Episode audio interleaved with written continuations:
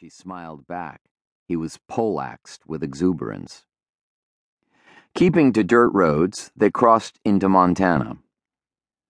The next afternoon, in the back seat of her SUV during a thunderstorm that rocked the car and blew shroud like sheets of rain through the mountain passes, he asked her to marry him. Given the circumstances and the supercharged atmosphere, she accepted. When the rain stopped, they drove to Ennis, Montana, and asked around about who could marry them, fast. Stewie didn't want to take the chance of letting her get away. She kept saying she couldn't believe she was doing this. He couldn't believe she was doing this either, and he loved her even more for it.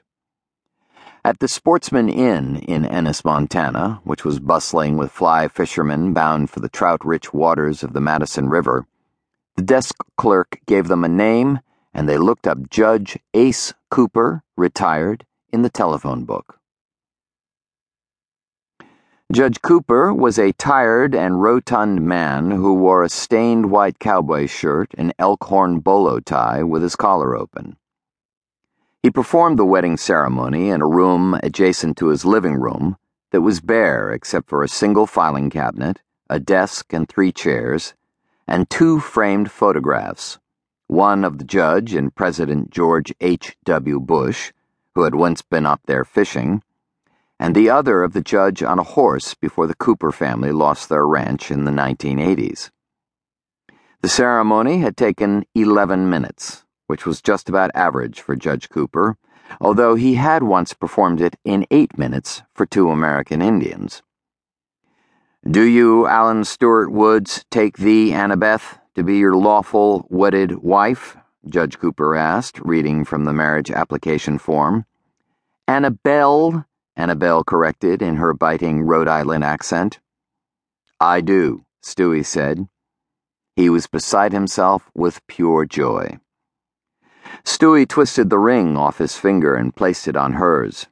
It was unique. Handmade gold mounted with sterling silver monkey wrenches. It was also three sizes too large. The judge studied the ring. Monkey wrenches? the judge asked. It's symbolic, Stewie had said. I'm aware of the symbolism, the judge said darkly, before finishing the passage. Annabelle and Stewie beamed at each other. Annabelle said that this was like the wildest vacation ever.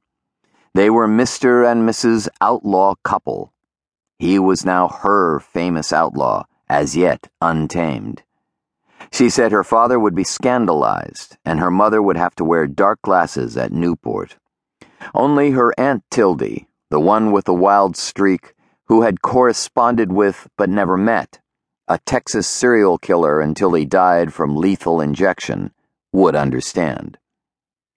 Stewie had to borrow a hundred dollars from her to pay the judge, and she signed over a traveler's check.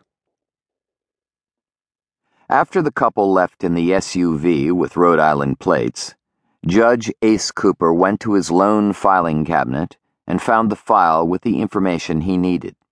He pulled a single piece of paper out and read it as he dialed the telephone. While he waited for the right man to come to the telephone, he stared at the framed photo of himself on his former ranch. The ranch, north of Yellowstone Park, had been subdivided by a Bozeman real estate company into over 35 acre ranchettes. Famous Hollywood celebrities, including the one whose early career photos he had recently seen in Penthouse, now lived there. Movies had been filmed there. There was even a crack house, but it was rumored that the owner wintered in L.A. The only cattle that existed were purely for visual effect, like landscaping that moved and crapped and looked good when the sun threatened to drop below the mountains. The man he was waiting for came to the telephone. Stewie Woods was here, he said. The man himself. I recognized him right off, and his ID proved it. There was a pause as the man on the other end of the telephone asked Cooper something. Yeah, I heard him say that just before they left. They're headed for the Bighorns in Wyoming, somewhere near Saddlestring.